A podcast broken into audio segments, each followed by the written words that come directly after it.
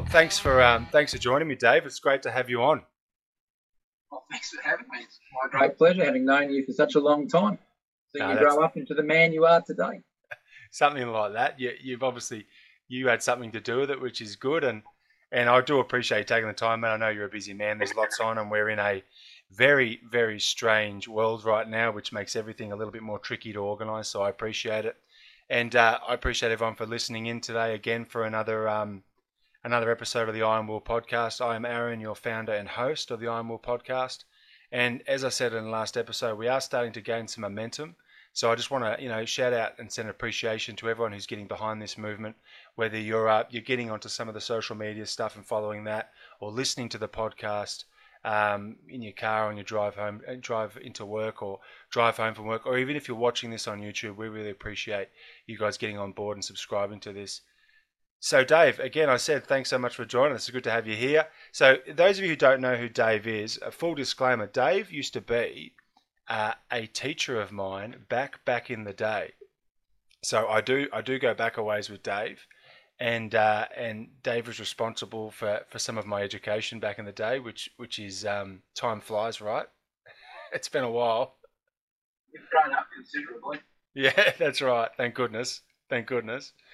But um, we're blessed to have Dave Dave with us today. Dave is the founder of SALT, and I hope I get this acronym right. Dave, correct me if I don't. Sports and Life Training. Sport and life training. Yeah, perfect.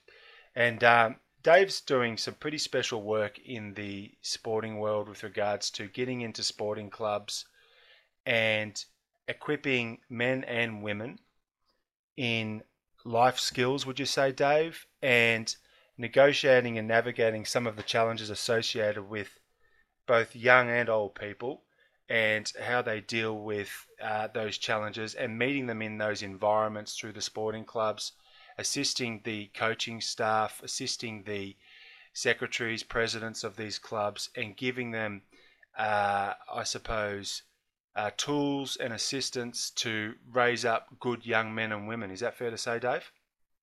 Oh, yeah, you said it well. I'll, I'll give you a quick history. Yeah. SALT started after I um, attended, within 18 months, uh, seven suicides in seven sporting clubs across Victoria. At that stage, I was the Victorian coordinator for Sports Chaplaincy Australia. So part of my role was to work in clubs that had had these tragedies.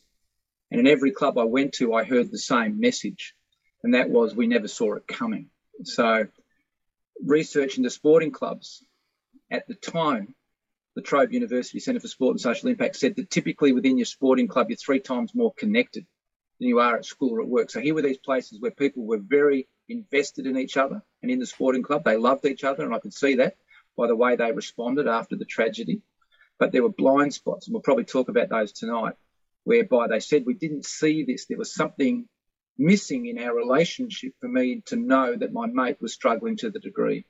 And so that got me started to start SALT, that we would have these conversations proactively, not reactively, within sporting clubs around mental health and well-being, around drug and alcohol, around healthy masculinity, around empowerment of women, and starting as young as 12, peer group pressure and decision making. What kind of teenager are you going to be? What kind of choices are you going to make? We've got positive sports parenting because sometimes parents are part of the problem. Positive coaching, a whole lot of stuff on leadership and culture, and, and a course called Creating Clubs with Heart that we're doing with 59 clubs simultaneously at the moment from right around Australia. That's uh, that has grown into quite an initiative, mate. That's amazing. And There was, yeah, there was a need for it and, and a hunger for it. And, and people, I think, naturally want to be better. Yeah, and I and I think that's fair. And so so how did you go? So you you you obviously have a teaching. You've got an education background. You're a teacher. Then you you spend time as a chaplain as well in the education system. Um, and then you obviously made that jump from essentially moving out of the education sector into a non-for-profit, starting a non-for-profit yourself, entering into private the world of private enterprise, I suppose, seeking funding, all those things. How did you go bridging that gap, jumping into that different world, and then essentially walking into some of these clubs? My understanding as well in some of these uh, organisations is, you know, you're in regional areas as well. You're walking to places where you don't know a person from the town. You know, how did you go moving into that space, and then having to self promote and, and bang the drum and do those things? I think I was always a really lazy teacher, and uh, and you were one of my students, so you would have known. There wasn't a lot of lesson plans went into my teaching. It was much more conversational and question based. So I, as a teacher, had an activity that you might recall that was called circle work, and uh, and circle work was a euphemism for everybody sitting in a circle, and me asking them on a scale of one to ten, if ten means great and one means struggling, how are you going? Yeah. And and how's home and how's the family and what are you interested in and what are you good at? And it would go for an entire term, and uh, and I didn't have to put much into the report or mark anything. And yet it created a, a, training ground for me to ask questions and to listen and to connect the information between what one person was saying and what another person was saying, or to just drop some wisdom in there at the point that somebody was receptive to hear.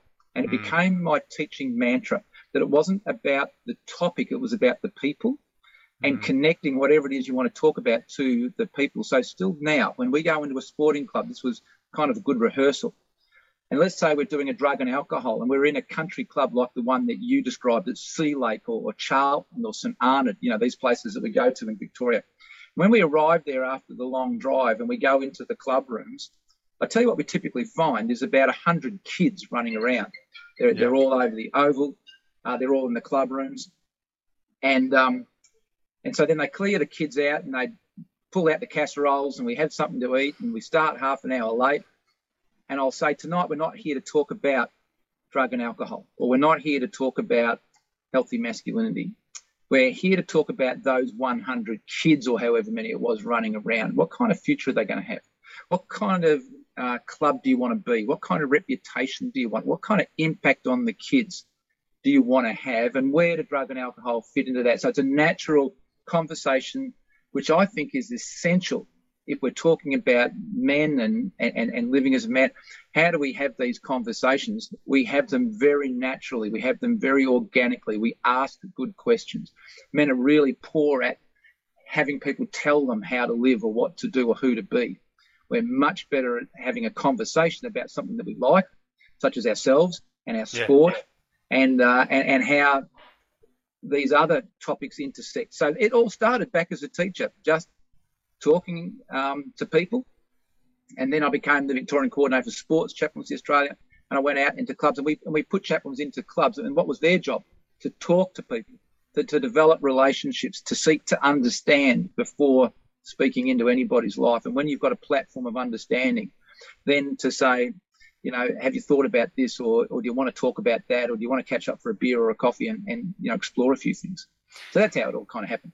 Yeah, and hearing what you're saying, it was about building relationships, I suppose, going into those environments. And one of the things we talked about in the last episode was around respect and how much respect means to men, you know, and what that comparison looks like with women, and they're very different. And with men, it sounds like to me you're going into these environments. Once you earned that respect, what was it like when you, you know, the first time you walk into a club, you know, you said, you know, you're getting people around and probably using language and, and having discussions with these organisations and with the people that make up these organisations they probably never had in their lives, fair to say, you know, where they would have someone talk about this type of stuff. Is that fair to say?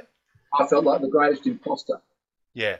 And, and often, unfortunately, I was introduced as the expert.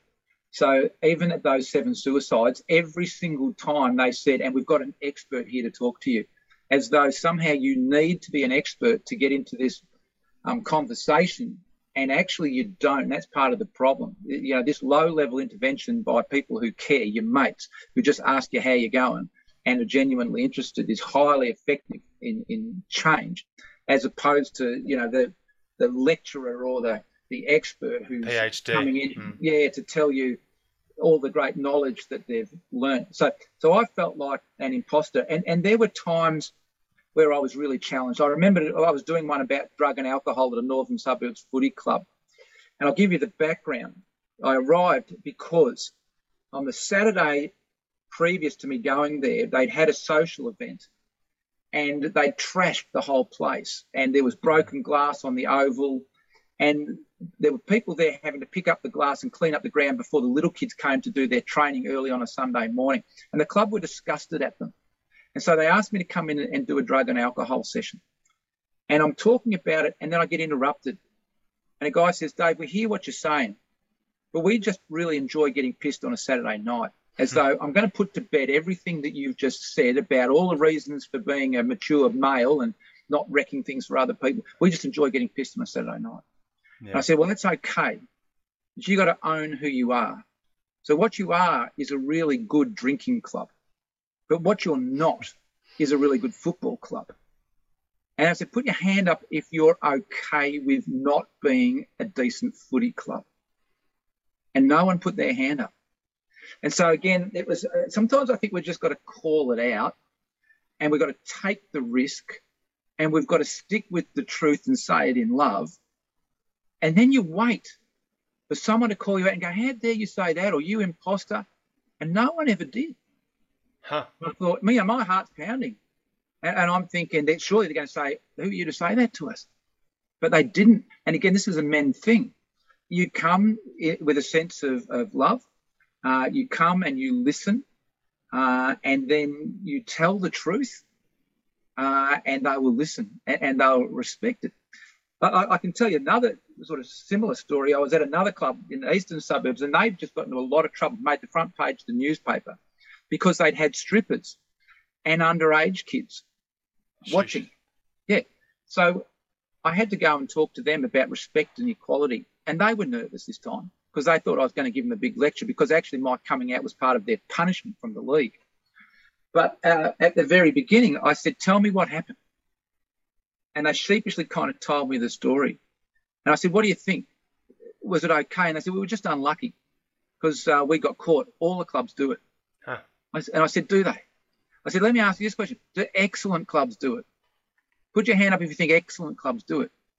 Again, it was this, just this line of questioning. And no one put their hand up. I said, Put your hand up if you would like to be an excellent club. And they put their hand up. So where does it fit? Does it fit with you or not? Again, it was the questioning it was the listening. It was the not trying to tell people what to do. It comes right back to that circle work. It was all about what you said. It was about relationship and about listening and asking good questions. I think that's really important. And you, so you're not coming in and saying tisk tisk.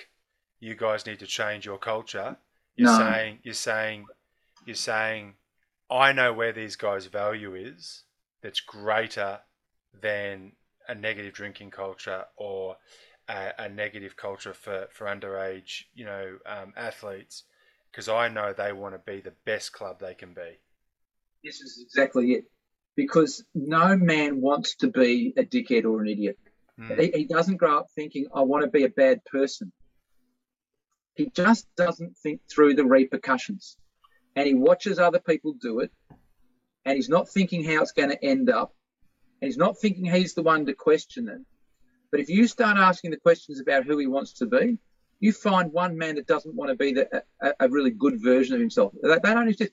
At the heart of us, you said it earlier, we want to be respected. We want to be authentic. We want to be trustworthy. Uh, th- these are essential to who we are. And so you start asking those questions, and, and the authentic man starts to rise up, who's been buried down below, and come out and say, Give me a chance to be this. And if I can get a bit of collective support here as a group, and we're going to move forward from some of the stuff that actually I didn't really buy into, I just did it because everybody else was, hmm. I'll be a part of that. It's exciting to watch.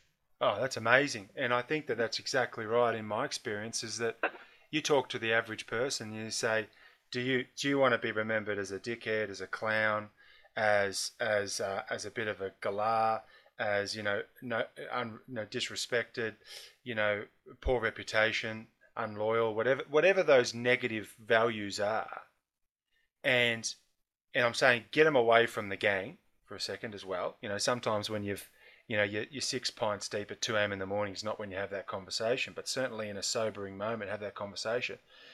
No man's going to pass up the opportunity to be remembered to have integrity, respect, reliability, responsible. You know, one of the things that really jumped out to me when I was when I was um, starting to go down this path of becoming a better a better man was I was reading some material by Jordan B. Peterson, and he said a really good yardstick is you want to be a reliable person, and and don't sound too macabre in this, but you want to be a reliable person at your father's funeral. A person at your father's funeral that people can rely on.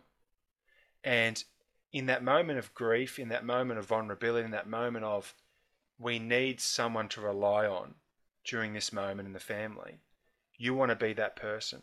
And that really resonated with me. And then I realized, wow, I've got to set myself on the path to development here and to set aside what we, you know, what we call childish things and say, we as men are called us, you know, for something greater than that. And I think there's so many blokes sitting in organizations and clubs and businesses and families and all these other spaces that have so much untapped potential that deep down inside on a carnal level they want to be better than what they are and they know they can be. Well, I couldn't agree more. I haven't got any tattoos, unlike your good self. But if I was going to get one, it would be that word potential. I, I think it's the most untapped resource in the world. And we watch, you know, we work in, in sporting clubs. And if I use the example of AFL footy, and you're coaching a group of 15 year old boys playing footy, and you ask one of them to come off the field to come and sit on the bench, he'll sprint off the field to make way for somebody else. He'll put his body on the line and he'll take a hit so that his teammate can get away with the ball. You know, he'll back into a pack and get a knee in the back of his head. If he's 15 metres out from goal, he'll give away the goal. He'll handball over the top to the boy who can kick it rather than kick it himself because he's putting team before himself. What's he showing? He's showing um, sacrificial um, love. He's showing um, determination, teamwork, good communication, good decision making.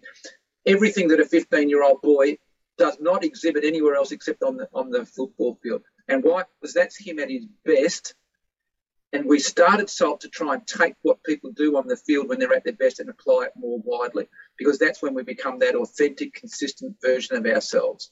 You know, why are so many kids unhappy on social media? Because mm. they're experimenting with different personality types, they're listening to different groups, and they're trying to be different people rather than who they really are.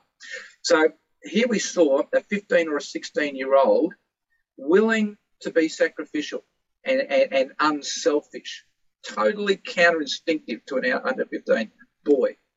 But it's possible when conditions are right and when the team says this is what we value. So this is why team sport is, is so important. And one of the things at the moment that's really difficult is that we've had almost a two year gap in team sport at an mm-hmm. age, particularly for 15, 16, 17 year olds, when their social development and they're becoming that best version of themselves is required to take place through making decisions under pressure and they're not doing it. You know, they're stuck at home in bed and doing a whole bunch of stuff. So there's some important development things that are missing. But no, coming back to your, your point, um, men want to be their best. We often ask in clubs, I'll ask this question of young men tell me, who are you when you're at your best? And they really struggle. I go, oh, I don't know. I'm, um, I'm, I'm pretty good at sport. I'm pretty funny you know, they're really struggling to, to think of anything. And um, I, I, remember one young boy, he was about 18 and he was playing in the in the NAB league, which was TAC Cup. So he was a, a very good footballer. And he was wearing thongs and he had tattooed on his toes the word chill, C H I L L. And I said, Tell me about that. He goes, Oh, I don't know, I'm just pretty chilled. I said, You got five toes left. And if you wanted to, you could go with the word excel. E X C E L, to be the very best that you can be. What do you reckon? He goes, Oh, no, I'm just pretty chilled. anyway, I was talking to his, his coach afterwards. He goes, That boy's on the radar of four AFL clubs. He's an exceptional footballer, but he won't get drafted for that very reason because he's not willing to step up and be his best. But when we ask them, Who are you and you're the best they can't think, then we say, Tell me, are you honest? They go, Yeah. Are you trustworthy? Uh-huh. Are you loyal to your mates? Yeah. You put your head over the ball. Are you courageous? Uh-huh. Are you unselfish? to give the ball off to others when they're in better position? Uh-huh. And we'd go through character strength after character strength. And they realised that actually they are those things. But they don't brand themselves with those things. They brand themselves with I'm chilled, I'm funny, I'm good at sport. They think that's the equity that matters. And it's not. Here's another study, really interesting. Uh, Neil Danaher talks to the Melbourne Football Club, and he says this. He says, Every one of you is on a continuum. Up this end is selfish, and up this end is selfless. Everywhere, one of you somewhere on that. But don't bother telling me where you think you are because your teammates know. They know by what you do, and it's actually what they measure you by. So if we can start to change the language for men, that it's not about how many goals you kick or your six pack or how fast you are or your skin folds or how many girlfriends you've got or how much money you earn, all these sort of false indicators of our worth. What are people actually trying to measure when they meet you? Can I trust you? Do you care about me? Do you know what you're actually talking about? These are actually the things that people, and the biggest one is are you unselfish? Are you sacrificial? different way of thinking. It is a different way of thinking. And when you look at modern media these days or what we would put up as being something that we would aspire to, none of those values are ever mentioned. No one ever says, this person was wise, this person was um, selfless, this person was, um, you know, was full of integrity. Uh, you know, uh, these things just don't seem to be on the radar compared to wealth, power, fame. You know, uh, and to me, I think that that, that is one of the greatest tra- tragedies in when young men or any man of any age falls into the the the pit when it comes to thinking that they are the only things that are going to be the metric for success in my life. False metric. People don't believe in them, but they think that they have to follow them out of fear that if they don't, uh, they could be ostracized or, or, left out. Do you want to hear another story? Oh, keep going. I'm in a, a footy club under 19s. It's a drug and alcohol session. I say, who's the biggest drinker in the room? And they all point to this kid over on my right. His name's Paddy. And they're all kind of pointing at him, and he's kind of proud that he's the kid who's singled out as the biggest drinker. I say, Paddy, how much, you go out to a social event, how much you drink? He goes, oh, probably a dozen cans, maybe bought another couple. So 14 cans, that's pretty impressive. And all the guys are kind of roaring with laughter, and he's pretty, you know, impressed with himself. And then I say, hand up anyone here who doesn't drink at all. And out of the group of about 30 boys, two of them very sheepishly just put their finger up. They're too scared to actually put their hand up. They don't want to identify, but they don't want to be dishonest. So they just put their finger up. I say, Johnny, up the back, put your hand up and own it. Now tell me, why don't you drink? And he goes, Well, I play TAC Cup. I want to get into law. And me and my mates, we just don't need it. And I say, okay, hand up if you respect Johnny for that decision. And if every single hand goes up in the room immediately. So put your hands down. I say, now I'm going to ask you a question. Would you rather be popular or respected? Because we saw Paddy over here, and no offense, Paddy, you're a very popular guy. You drink a lot. hand up, you'd rather be popular than respected. Not one hand. Hand up if you'd rather be respected than popular every hand. I've run that activity since a hundred times. I've never had one hand ever go to say I'd rather be popular than respected. Why? Because the DNA of a man says, I want you to respect me. But Johnny was too scared to put his finger up. He had um, believed the lie mm. that somehow he was going to be thought less of. Mm. But every single bloke thought more of him and wanted to be him, but it was a harder route to take. The easy route got the laughs.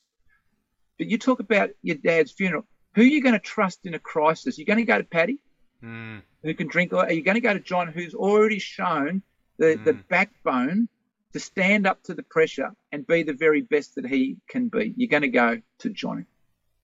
And I think, you know, we didn't write the rules. You know, we talk about the rules of manhood, who, who wrote them. But I mean, this one about drinking, that somehow by drinking a lot of alcohol, mm. you're a more manly person. The advertisers have done a terrific job. You watch the Carlton. Uh, uh, you know, and, and they're very um, attractive and, and, well, just on that for a second, uh, uh, do you enjoy looking at the, the buffoon of the year on each beer ad? It's always oh. a bloke. It's always a bloke that is an absolute nimwit. I'm sure he's very intelligent in real life as an actor, but he's portrayed as an absolute nimwit he must be the same guy that if he doesn't get on the beer ad, he gets on the Supercheap Auto ad. And just the gambling ads are even yeah. clever. Yeah, and I want to touch on that briefly if we can, because that that is something that um, that I am I am seeing in plague proportions. Not only you know just on on uh, on mainstream media from an advertising standpoint, but just even in circles, social circles, the the gambling now seems to be fever pitch. There's not much you can't take a punt on. The barrier of entry to punt is is really easy. What what are you seeing on the ground there in, in local sporting clubs? Is that becoming? I know, and and you know, you know, full disclaimer here, we're well aware that a lot of particular local clubs funding is a challenge, and and and we understand that from a business perspective. These organisations need to be self sufficient. They need to have you know more resources than ever now to become competitive, particularly in tier one type divisions, and rely on pokies for revenue as well. How do you find? Are you seeing a lot of problems around gambling and problem gambling? Massive. We actually work for the Victorian Responsible Gambling Foundation, so I'm mm. actually mm. presenting in this space, and we're surveying and, and getting the results. So the gambling companies are, are very, very clever, um, and so they're targeting young kids who love sport and associating the love of sport with gambling. So mm. You ask a young kid to name gambling companies and they can name you four or five. They understand the idea of the odds of a game and they mm. start gambling small amounts because it feels like you've got skin in the game. And the very same kind of endorphins that you get from winning when you play sports, so kids love winning and they win. You win on a race or you, or you win on a sporting game, you get the same sense of, of winning. Mm. Uh, and so that's very, very addictive. Uh, so this is so addictive. I remember hearing in one cricket club that the wicket had fallen. The guy was going out to bat. He didn't want to go out and bat because the race was running that he had a, a bet on, uh, and he had to see the result. Australia is the greatest gambling nation in the world per capita. By, per capita, yeah, by forty percent to the next country, which is Singapore and we lose something like $1,600 for every man, woman, and child in, in the state. It's just obscene how much goes into gambling. And the destruction that this brings in regard to mental health, uh, family relationships, uh, work output, uh, physical health, you know, it, it's it's extreme, and it's a very silent thing because there's shame attached to it. So men don't, you know, they'll tell you when they've had a win but they won't um, tell you that this problem's become increasingly worse. You have a few wins, uh, you think you're good at it, so you increase your odds, you lose, you chase that, uh, you end in a deep spiral, a, a, very deep pit, and it's very hard to get out of, very addictive. But again, it's something that they've targeted at young men as part of your masculinity, like the beer ads that say, you know, um, it, it, takes a lot. Um, oh, I've forgotten what it says about um, but it, it, um, it, it, equates manhood with, with beer, and um, you know they've done that very cleverly, and, and we now believe that it takes some kind of masculine courage to drink large amounts of beer. It actually takes a lot more courage to say no within an environment where people are pressuring you to drink. Yeah, yeah, I agree with that, and and I think that that there's a couple of scourges at the moment, but I think some of the big ones is is is obviously alcohol, alcoholism, I think gambling, problem gambling, and and then obviously you know the, the drug scene is a big one. Would you say those are probably the three biggest um, contributors to negative outcomes and culture in men and also for these organisations, or do you think there's other factors as well in what you've seen? I think there's other factors as well. There's one big factor that hasn't been mentioned for men, and it's loneliness, and it's it's the biggest um, cause of depression, anxiety, suicide. Um, and there, there's other factors too. Um, you know, anger is a big problem in mm. uh, men who often haven't got the language skills to express how they're feeling to somebody, or they're not willing to be vulnerable and, and talk to somebody about how they're feeling. So often these things like the drugs and the alcohol and the, and the gambling they can be secondary to other issues. They can be around self-esteem and and loneliness.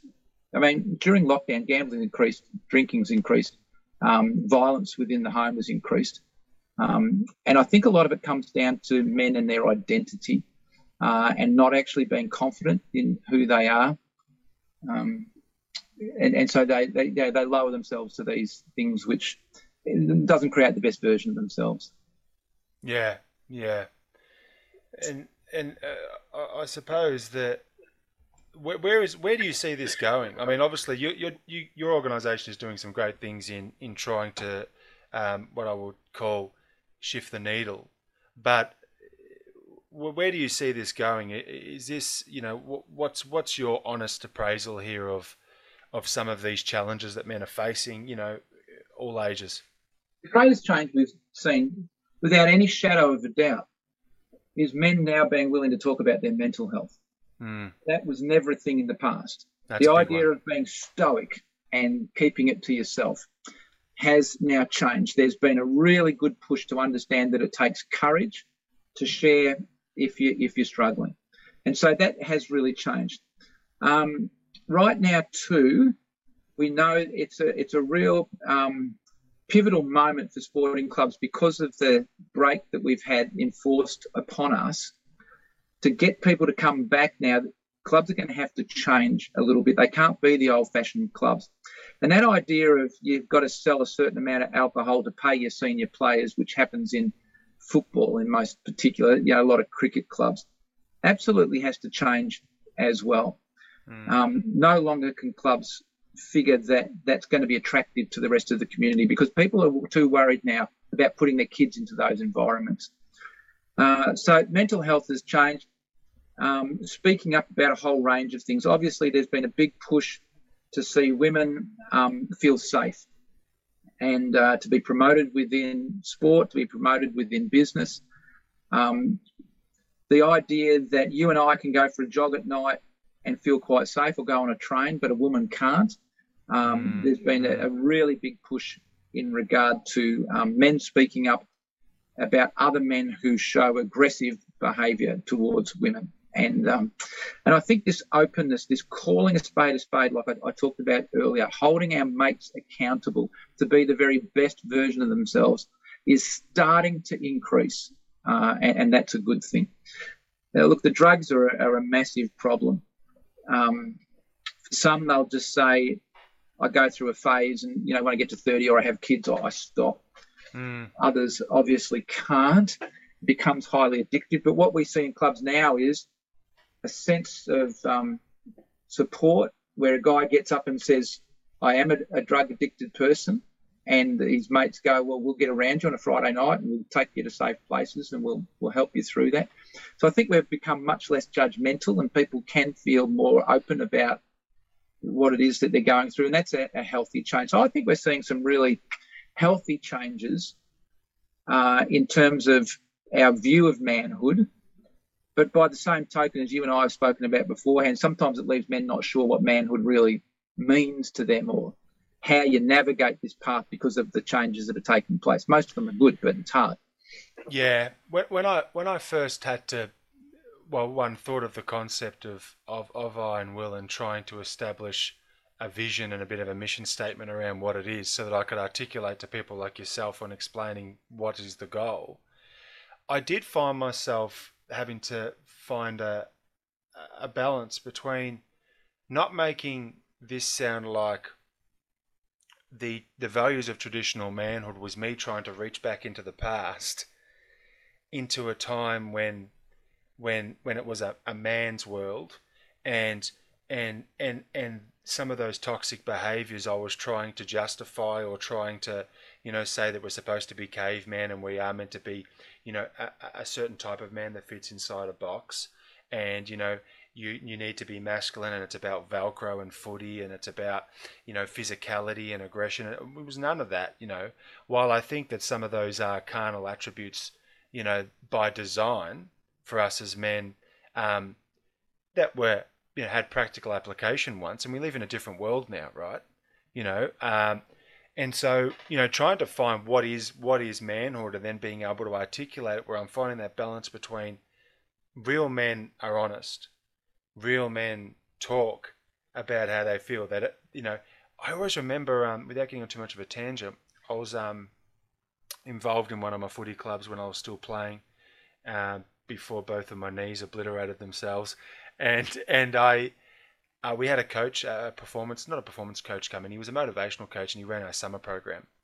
and he talked about the um, he talked about the All Blacks, which I'm going to quote him here, and I hope he's right. He was saying they are one of the most successful sporting teams on earth by record. Single most yeah. successful team in the world in professional sport. Yeah, and he talked about their creeds and how their creeds have become quite famous. And, and one of them was keeping a blue head, you know. And, and going back to what I was saying is that, you know, a, a man who is who is in tune with his environment, a man who can have a, a, a, can have an articulate, rational conversation with his wife without throwing a bottle against the wall or storming out. You know, a man who can find his priorities from a family standpoint. You know, um, prioritizing his family over the pub. You know, and I think that finding that line for a man is is very difficult, and it's become even more complicated now. But I think, to your point, there are there are good inroads because it's now at least accessible for men to be able to have the discussion. Totally. Yeah. The All Blacks and a lot of sporting clubs, normally the really successful ones, have understood that you've got to get culture right. So the All Blacks won't let you play for them unless you are what they consider a good person.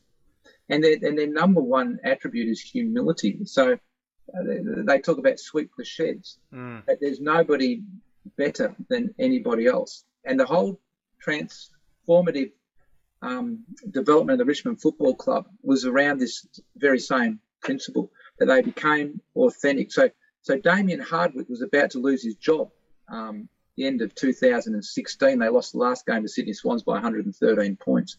And in the off season, his wife he was coaching his daughter's netball team, and he was being relaxed and happy and authentic and fun. And his wife said, "You know, the Richmond Football Club don't see you like this.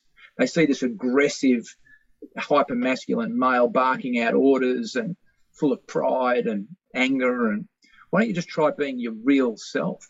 So he went and he apologized. He showed this humility that the All Blacks talk about. He goes, I want to apologize for the person that I've been. I want to tell you, I've been going through some hard stuff. And I want to start an exercise called Hero Hardship Highlight and I want you to share who's your hero, what's the biggest hardship you've been through, and what's the highlight of your life. And they started with the, the leaders, Cotchin and, and Martin and Riewoldt and these guys. And they started to build these connections of authenticity. And it was Trent Cotchin who then owned up and said, I've got a, a terrible mental health issue at the moment. And after he said all that, it was such a weight off his shoulders that his form and everybody else's form just steepled into something that won them three premierships in four years. Such was the power of men being humble, authentic, um, true to themselves, respectful of each other, picking up, you know, you, you see Houli picking up the bottles off the field as they're walking off. It's not yeah. his job to do it, but he does. No. You know, so so this this is very very powerful stuff, but it yeah. doesn't mean that as men we become just that side of it, that soft, caring, respectful, empathetic, loving. And no, let's celebrate the other side too. We're courageous, we're determined. We put our head over the ball. We run down the stairs when the um, invader comes into our house, and we don't send our wife to do it. We do it. Mm. Uh, and mm. and you know w- when we're fighting a fire, we step up and, and we do so with courage.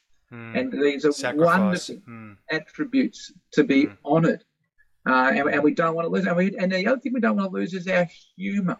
We've become such a woke society that anything can be construed as offensive. And that's a problem because humor is uh, is part of our healing to be able to have, have a joke. So we form these little inner circles of trust, and they happen at the footy clubs, and we know we can actually crack a joke at our mate, and he's not going to take offence, or you know, and that's really important. And some of that's been yeah. lost, so we've got to find that balance. Yeah, that uh, that political correctness or cancel culture and all that is is is is really is really gotten quite crazy, and some call it the death of comedy, don't they? Which I, which I think to a degree is almost. Now you got to, and going back to what you were saying, there's some good value there because this is not just to your point. Football clubs are businesses; they're franchises. They they they have to seek outcome. That's the goal of those businesses, and the goal is to win at the end of the day. But when people understand, whether it be in, in, in private business, whether it be in your family life, whether it be in, in non for profit or in a sporting club, when you realize that your culture, what I call, you know, your, your standards, right? So your standards are essentially a reflection of your actions, and your standards aren't what you, they're not what you preach, they're what you tolerate. And so what you tolerate are your actions, and your actions directly correlate into your culture. And so your culture and the bottom line, let's call the bottom line whether it's private enterprise or making money, or whether it's a non for profit on seeking your vision, or whether it's a sporting club on, on winning a flag, your bottom line and your culture are not mutually exclusive.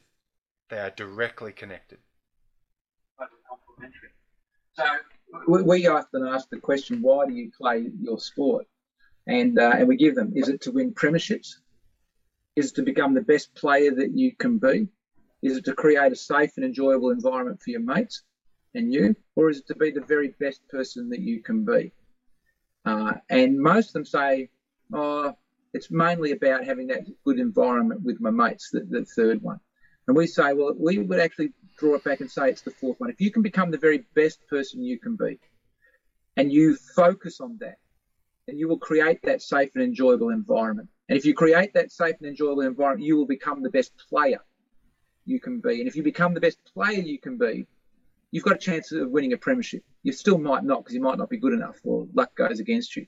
But you give yourself the very best chance. So it's no coincidence that the greatest clubs in the world, the Barcelonas, the San Antonio Spurs, the, the All Blacks, all have one thing in common. They have incredibly strong culture. And they only take good people, or they take people and make them into good people. And if you're not a good person, you don't last. And that's all about that humility, ego at the door. I have a shot, but you have a better shot, so I give it off to you.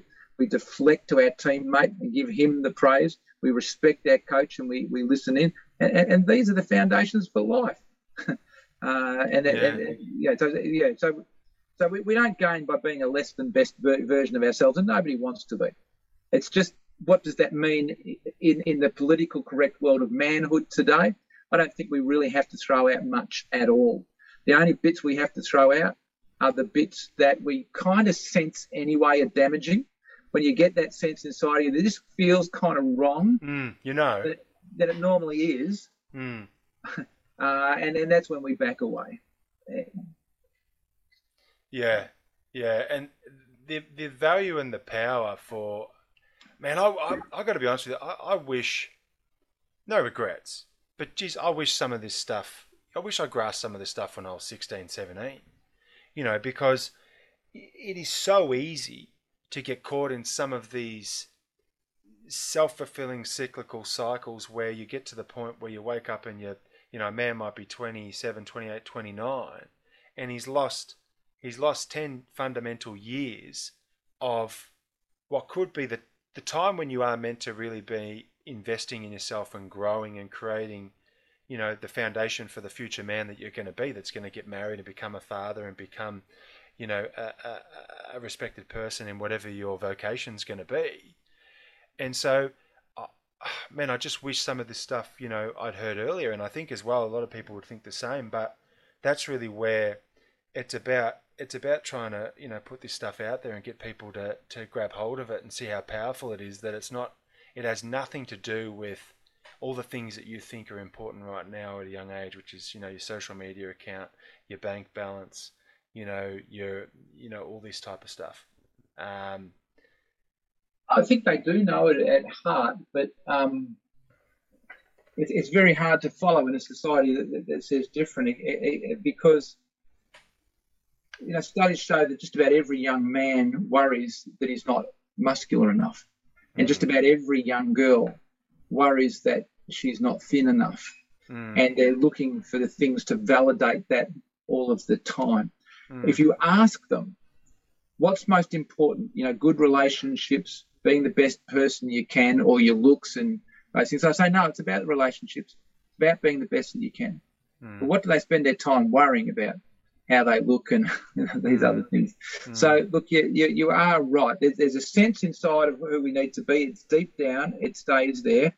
But there's just so many external factors going on that we need to learn to shut out, and they haven't got the discipline to do that. And the social media has been a tremendous trap for for our kids, and, and we know that that um, that comparison and um, fear of missing out is is really really strong in terms of them being less than their best. But yeah, I agree with you. I wish we'd learned it earlier. Yeah, but we're here now, right? So that's that's the main thing. So I think One, one of the questions I had for you is, you know, reading reading a little bit about Salt and and delving into into the vision and the mission there, and one of the one of the things you've got in in the information section of the website is around eh, men are not the problem. Explain explain to me the the change in thinking there in trying to re-educate that your gender is not is not negative by default, and and what, what you mean by that. It actually makes me really angry hmm. that there is a small section of our society that if a man rapes a woman or misbehaves in a really egregious way, that some people will go, well, that's men, as though mm. somehow that's that's all men. Um, when we are told we're the problem, our natural reaction is to fight and push back and argue and not be part of the solution. But we are part of the solution because every man, as you and I have spoken about, wants to be their very best. And if we tap into their potential, that word we used earlier, if, if we go into a sporting club and we say, actually, what we see in you is tremendous leadership. We see people who are courageous and sacrificial and the things that you do. Everybody loves, you know, your sport, but not many people play because it takes courage to, to, to, actually do it. You know, we talk about some of the courageous sports. Um, if we start to to paint a destiny over them of who they can see themselves being, mm. they will live up to our expectations. So if you say you're part of the solution, that's how they're going to act. If you say you're the problem, they're going to resist and see themselves as the problem. So it's a very much a self-fulfilling prophecy. Um, and, and look, you know, we, we, we can see in our state right now when we're told to not do something, we tend to rebel. But if we're told, no, here's a, a reward for you in the end, that you can make a difference, and you, you know, we, we tend to get vaccinated or whatever it is. Um, now, that positive language is, is far more effective um, so no, we, we say to people, you're, you're part of the, the solution. And part of that is holding our mate accountable. So you go into a sporting club and they're very good at accepting people in. If you can play the sport, come on in. Uh, they're very good at joking around and, and all of that, but they're really bad at holding our mates accountable and saying, "Hey, I've, I've noticed that you know you're looking at your phone a lot and you seem to be short of money. Have you got a gambling problem, or I've noticed how mm. much you're drinking. Is this becoming an issue for you? Or, you know, I just heard the way you spoke to your girlfriend and it kind of sounded wrong to me. Are you okay in regard to this? Do you want to talk about it? You know, that stuff we're really bad at. But you build the relationship and actually men really appreciate it because you're helping them to be the best version of themselves and they know that and they want that. It's like I said at the very beginning when I was going into clubs and I was holding them to account and saying, Do you want to be a good club? Do you want to be an excellent club? And, and I was calling them out and I was waiting for them to push back and they didn't. I realized men like you to be honest, to hold them to account. So long as you do, don't do it in an arrogant way, uh, in a, in a know-all way. I was playing bush footy. Um, playing's a strong word. I was rocking up to a club, chucking the jersey on and running around like a mad chook. But um, um, and and it was such an it was such a great time and I was with some close mates of mine as well, which was really good. But I I ended up playing um, bush footy for a couple of seasons, and um, you know we're talking about a one horse town here. They've only got the football club and the post office and the pub, and that's it. You know, and and playing up there during those days was really interesting. But I remember um, remember being up there and um, and the, the culture is vastly different. You know, particularly from city city life. That's that's the first thing I'll say. Is that it's very different. The stakes are different. The the emphasis on how much football means for the local community and local culture is is also equally as important. But I was also um, really shocked by the number of broken families that where you would find the odd bloke and he literally did nothing else but was part of that football club, you know, and for whatever reason he wasn't connected with his family and that, but his football club became, you know, essentially was his family. It was almost like a, it was essentially a religion, to use a thrash phrase. Yeah. yeah. The president of the Orbost Snowy River Football Club. He said we've had bushfires, had floods, we've had an avalanche, now we've had an earthquake. Uh, he goes, people come up here in their four wheel drives, they shoot stuff, they wreck the place, and then they go home and leave it in a mess. And you know what the worst thing is? Hmm. That we can't play our sport.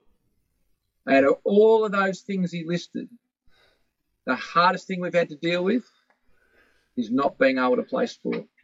Do do Yeah. can, I, can I give you a story about that? Yeah. So this is where I was going with it. So I was playing up at this club, and we'd finished on a Thursday night. We'd done selection. We'd had our raffle. Never won a sausage at a raffle, Dave. By the way, I gave up in the end after about, you know, five years of raffles, and finished up. And I left first because it was a fair trek back back to the suburbs, and um, heading home.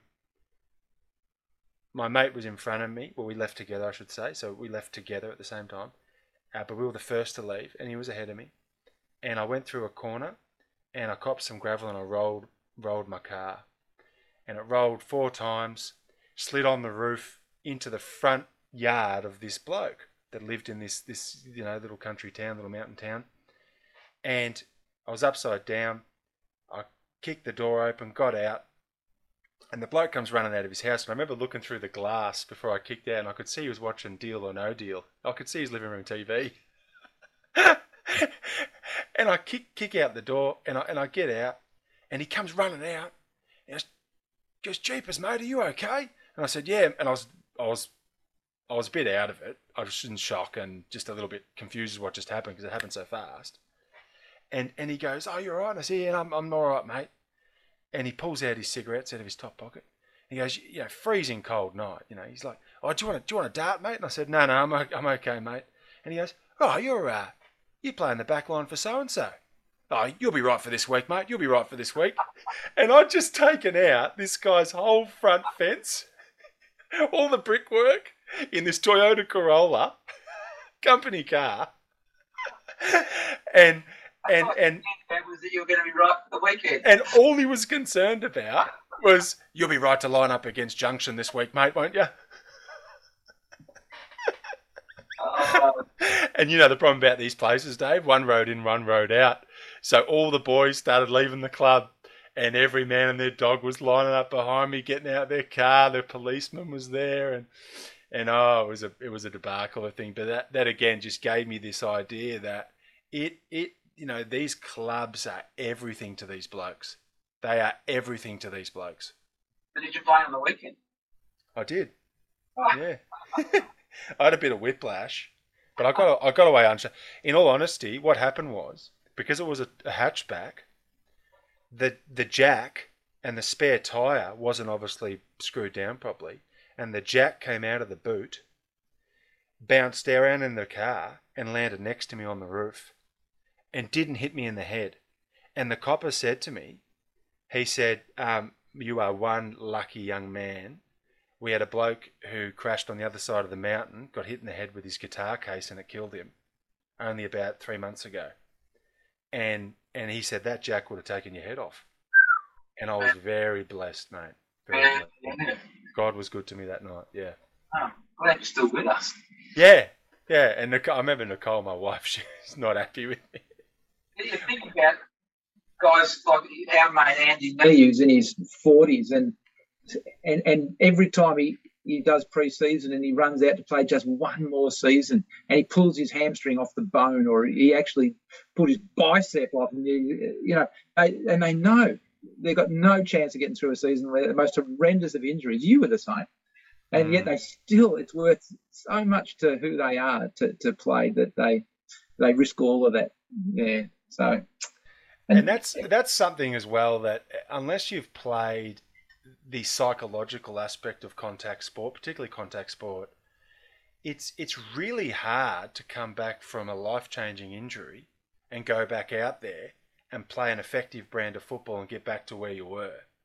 That that is amazing respect because it is a big psychological battle, and by no means have I done that, you know, even close to high stakes level.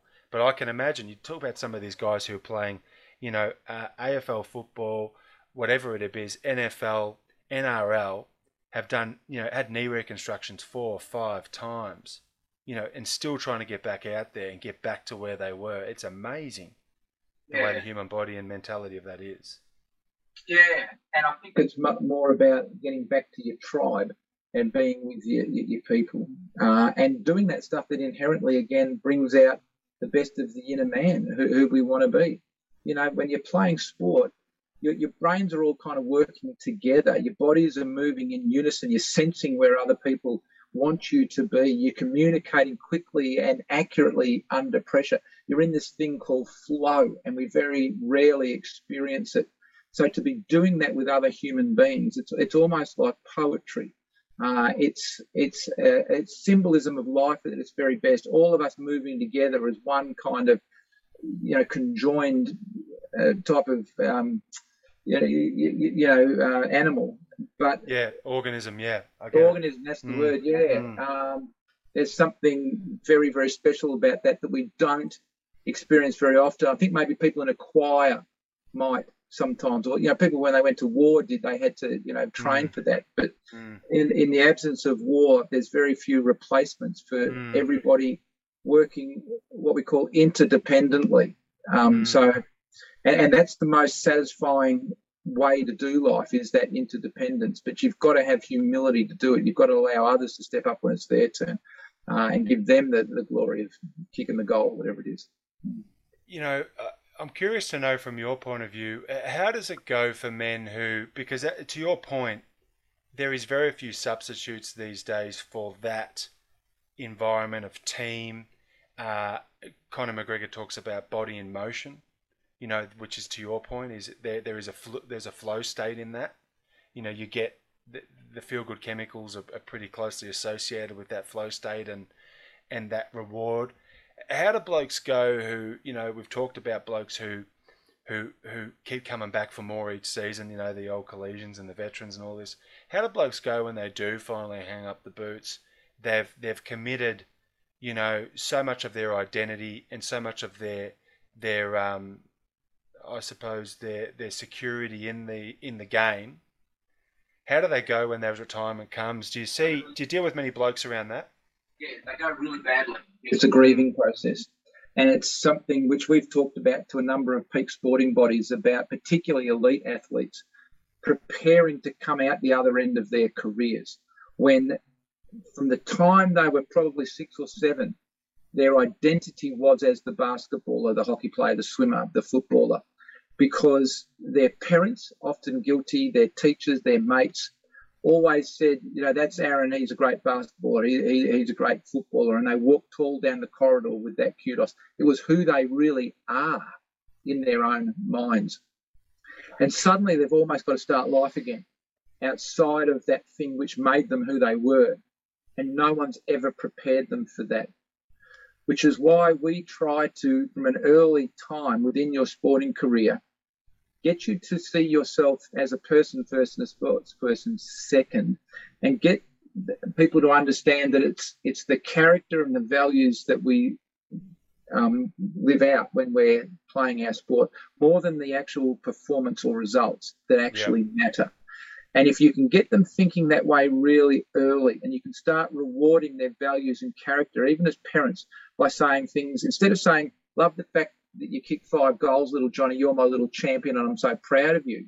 Mm. Instead, we say, love the fact that you turned up and trained when it was raining. That shows real commitment. Love the way you thanked the umpire after the game. You know, that showed real empathy. Love the way you kept, like you said, a blue head when that guy was pushing you around. You know, it showed real self control. These are things that these kids can control from an early age. And if that's what gets the accolades eh, from their parents and their coaches, then they go through sport recognizing that it's not about them and their performance, it's about them and their contribution. It's about them and their building into others as that selflessness again. And then it becomes this wonderful life experience. And then leaving is not so hard uh, because you can stay doing those things even after you stop playing. You can start coaching or you can just be a volunteer around the club and stay involved in supporting people because that was always important. Yeah, that's good. Mm. And and Dave, what advice would you have for a, young dad who's got you know one or two sons right now? He's he's raising, you know, um, he's raising kids himself, uh, you know, or similarly a young man who's who's currently you know focusing on having a career in professional sport. Uh, anyone of that type, you know, any any man right now who's either having to sow into themselves or sow into others with regards to some of the values that we've talked about, what sort of strategies would you would you potentially provide that you think are going to be instrumental in seeing some of these positive changes in the future of young people or even themselves? Yeah, there's a number of things. For one, as a, a dad and you're raising your kids, what you role model is everything. So you can say whatever you like. The kids are going to catch what you do, not what you say. They're going to catch who you are. So we take the parent who's abusing the umpire and, you know, they're bringing up their kid to say that bullying is wrong. But come a Saturday, they're yelling at some 16 year old umpire and showing that inconsistency that they actually don't really believe what they've said. Well, the kid picks up on that.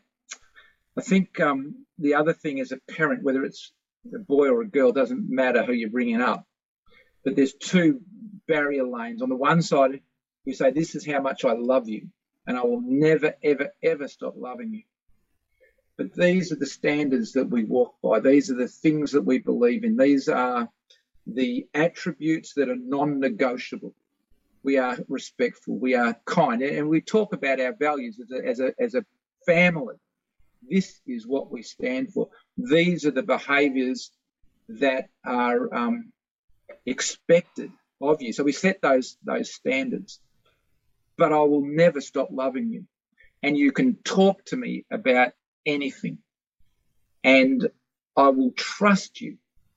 I will always trust you until you break the trust. Mm. And when you've broken the trust, it's very hard to earn it back again. So don't ever break the trust. And if you make a mistake and you tell me, we won't punish you. We'll just talk it through. But if you lie to me, that is the big that, that is the big sin. You, you don't do that. Mm. But I won't stop loving you ever.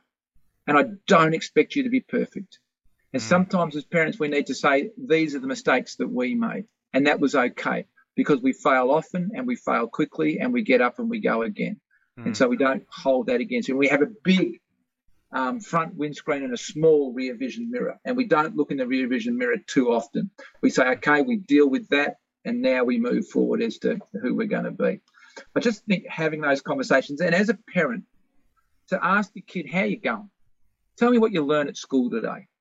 What did you learn from your friends? What are you thinking about at the moment? And just have those conversations. How you going? How you really going? I'm here to talk if you want to. And if that kid says, no, no, no, I don't want to talk. No, don't want to talk. Keep saying it anyway. Because they need to know that you're there. And one day they will uh, come and talk to you. So I think that communication piece, the trust piece, the two barriers piece, the role model piece, the consistency piece. I know it sounds quite hard and we make a lot of mistakes, but that would be what I would say to parents. That's good. That's good, and it's it, it certainly ties in with, with what this what this uh, initiative is all about, which is the truth. You know, is presenting the truth. The truth is important, and the truth matters and so telling the truth to your kids, being honest with your kids, being honest with yourself, and then having the courage to be able to act upon that and have those conversations and be more than words, but be action or, you know, you know, words worked out into action. And yeah. then and then having that integrity, you know, to yeah. be able to be honest with yourself around that. You know. And don't go into your bat into bat for your kid every time. Don't go in and tell the teacher that they're wrong and that your kid is right and that your kid deserves to play on the ball for the entire game because they're the best kid in it. Can um, I tell you a story about that, Dave? my uh, uh, two, two, I got two two stories about my dad and the way my dad brought us up. You know my dad very well, but um, I remember playing under 16s footy, and uh, I was quite a um, quite a gentle kid growing up. I, I probably wasn't as um, aggressive as I got when I was in my early 20s when I started getting a little bit taller and realized that I could push people around a little bit more. So when I was 16, I didn't quite have that confidence and on the sporting field. And I came off after one game and I got I got knocked out cold out on the wing. And the first time I got knocked out and and, uh, and I you know ended up playing short game that day and came off and hopped in the car with dad after I got my, my sports bag and sitting in the passenger seat. And Dad looks at me and goes, "Listen, mate, you you don't have enough mongrel in you." he goes, "You got to give it away." go, go, he said, go, go, back to basketball. Just go back to basketball, mate. You, you don't have enough mongrel in you, got to give it away. And my, my dad was not about handing out participation awards, you know. he just, I don't know whether it's because he had six sons and by the time he got to number four, he was a bit over it. but, I don't know it's a good thing. I was exactly the same with, with my son. I remember saying to him, get back on the field.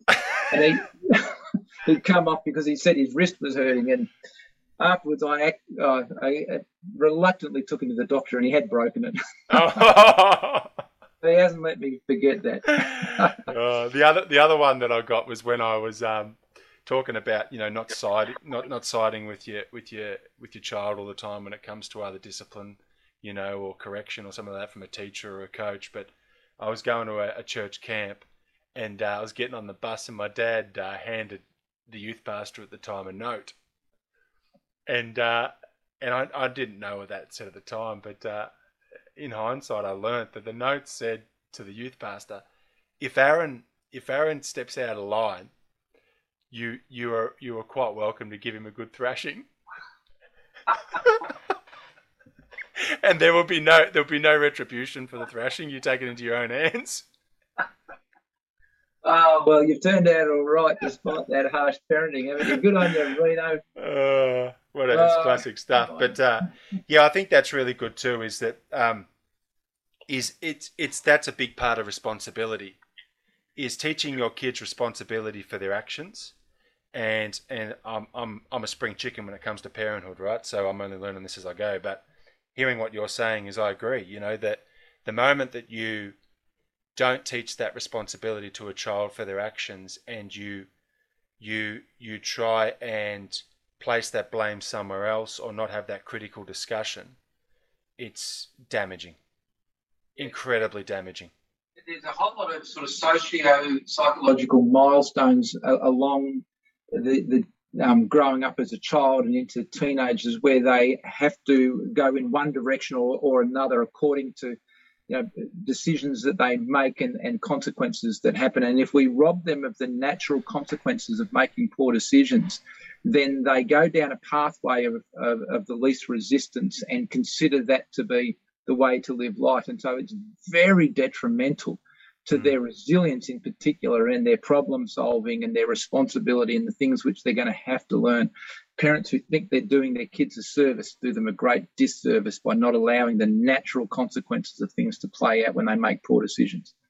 Yeah, I, I don't envy teachers in this current setting. No, no. It, it must be really challenging between you know, misinformation through social media, all the different mediums now that just seem to muddy the waters, as well as yeah, the paying parent, particularly in some of these schools, the paying parent that they yeah, expect a certain way. Mm. Yeah, yeah, that's right. No, here's to teachers. Uh, they yeah. earn their money and then they earn it again. Yeah, absolutely. Do you miss teaching? I miss the, uh, yeah, so I miss the, the kids, the families, the staff room, the, the relationship stuff. Um, yeah, and I want to say something as well. You know, you talked about you never prepared a syllabus going into any of your classes and you always relied on circle work. You know, if I can talk from experience here, because no one can ever challenge your own experience, it's a beautiful thing about testimony, is that I don't actually remember the teachers that were really good at delivering measurable, very consistent, you know, sterile syllabuses.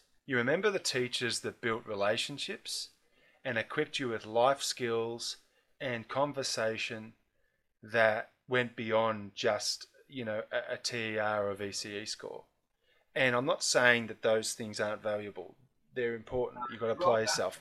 Get get get those things right. But particularly for young men, um, having a having a having a senior mentor or, or another teacher older than you meet you at your level and then drag you up is powerful.